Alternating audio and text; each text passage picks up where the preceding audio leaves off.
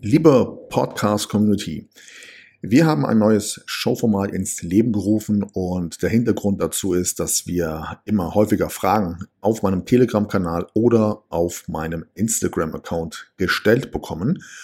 Und ab jetzt kannst du einmal in der Woche ja zehn Fragen und zehn Antworten daraus von mir unter anderem hier in meinem Podcast und auf meinem YouTube-Kanal dir anschauen bzw. anhören.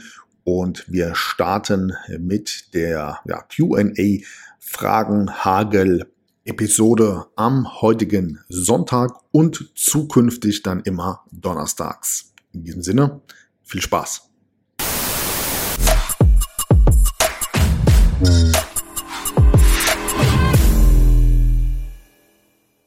Du hast Fragen für mehr Geld, mehr Erfolg und lukrative Investment-Tipps.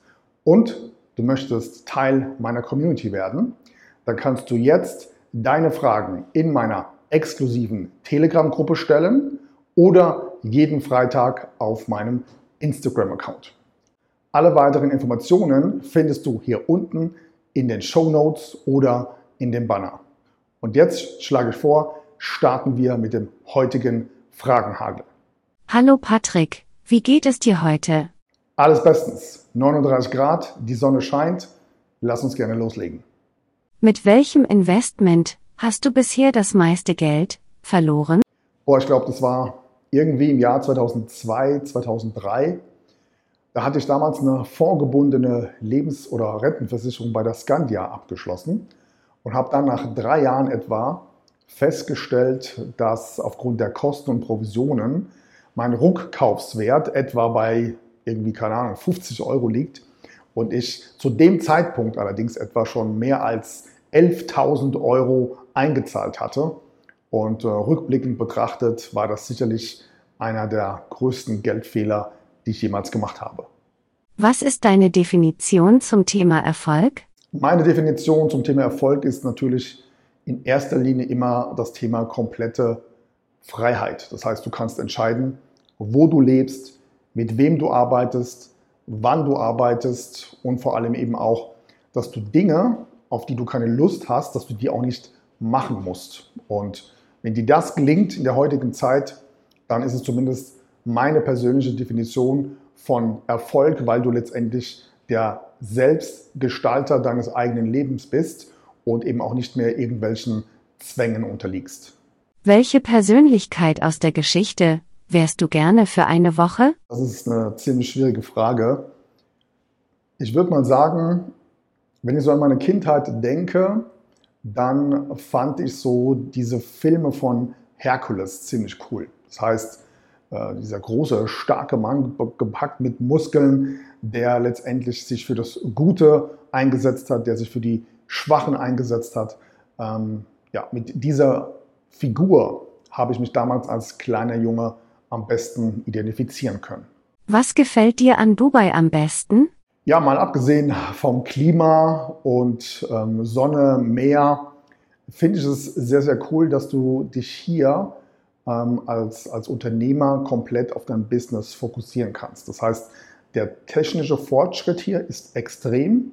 Das heißt, alles läuft hier per SMS oder per WhatsApp und der Dienstleistungsgedanke. Das ist natürlich auch eine Geschichte, die mir sehr, sehr gut gefällt. Das heißt, egal welche Form von Dienstleistung du hier beanspruchst, egal ob das jetzt im Businessbereich ist oder eben auch privat, ähm, die, ja, die Geschwindigkeit, wie sie deine Anfrage beantworten und schlussendlich eben auch deine Bedürfnisse umsetzen, das ist absolut unvergleichbar mit Deutschland. Welche Musik hörst du am liebsten?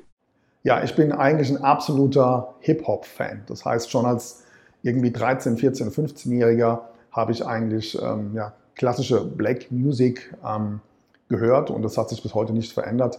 Das heißt, auf meinem iPhone ist Musik drauf von 50 Cent, Snoop Doggy Dogg, Puff Daddy, Public Enemy und so weiter und so weiter. Also letztendlich all das, was man im klassischen amerikanischen Hip-Hop, ähm, was da Rang und Namen hat, das findest du sicherlich auch in meiner Playlist. In welchem Finanzdienstleister hast du gearbeitet?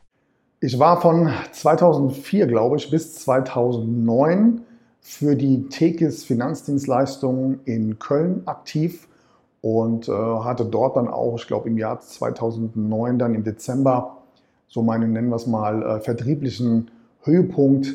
Denn bei einer Gala-Veranstaltung wurde ich damals als ja, Berater des Jahres ausgezeichnet. Und äh, drei Monate später jedoch äh, ja, haben sich dann die Wege getrennt, weil ich einfach aus unterschiedlichsten Gründen mich mit dem gesamten Konzept der Finanzdienstleistungsbranche, was Kundenberatung betrifft, einfach nicht mehr identifizieren konnte. Und das war schlussendlich der Startschuss für ja, mein heutiges Business. Was sind deine drei größten Schwächen? Wow, meine drei größten Schwächen. Ähm, ich würde mal sagen, ich glaube, erstens die Ungeduld. Ich bin ein sehr ungeduldiger Mensch. Also am liebsten muss immer alles sofort passieren. Dann glaube ich, äh, habe ich auch Schwierigkeiten, zufrieden zu sein. Ja, das heißt, auch wenn ich ein Ergebnis erzielt habe, was prinzipiell sicherlich erstmal ähm, top ist, denke ich immer direkt im nächsten Schritt, was könnte noch besser gemacht werden, wie können wir das noch toppen. Welches Buch sollte jeder mal gelesen haben? Boah, da gibt es so viele und auch eben so viele unterschiedliche Themen. Aber eines der Bücher, die mich am meisten beeindruckt hat in den letzten Jahren, ähm, zum Thema Erfolg und Disziplin und Durchhaltevermögen äh, ist von Larry Winget und das Buch heißt Halt den Mund, hör auf zu jammern und lebe endlich. Zu welchem Investment würdest du mir eher raten? Zu einer Immobilie als Eigenheim oder Kapitalanlage? Das kommt ganz darauf an. Es gibt aber hier eine Gemeinsamkeit, die sehr erfolgreiche Persönlichkeiten alle ja, mit sich vereint. Und das ist der Punkt, dass die wenigsten tatsächlich eine eigene Immobilie ähm, als Eigenheim gekauft haben und die meisten dementsprechend eben zur Miete wohnen, aber das Immobilienprojekt selbst als Investment nutzen. Schlussendlich muss das jeder selbst für sich entscheiden. Allerdings gibt es innerhalb der Branche eben immer wieder das Thema, dass eine selbstgenutzte Immobilie kein Investment ist, sondern eher eine Verbindlichkeit und das hat einfach unterschiedliche, nennen wir es mal finanzmathematische Gründe, unter anderem eben auch steuerliche Themen, auf die ich jetzt hier nicht näher eingehen kann. Aber ich persönlich zum Beispiel, ich habe nie eine eigene Immobilie gekauft und habe es eigentlich auch nicht vor, das in den nächsten Jahren aus den hier genannten Gründen zu machen. Wenn du derzeit in Deutschland etwas ändern könntest, was wäre es? Ja, definitiv unser politisches System. Also man kann darüber natürlich denken, wie man möchte, ob man jetzt ja, die Bundesregierung gut findet oder nicht.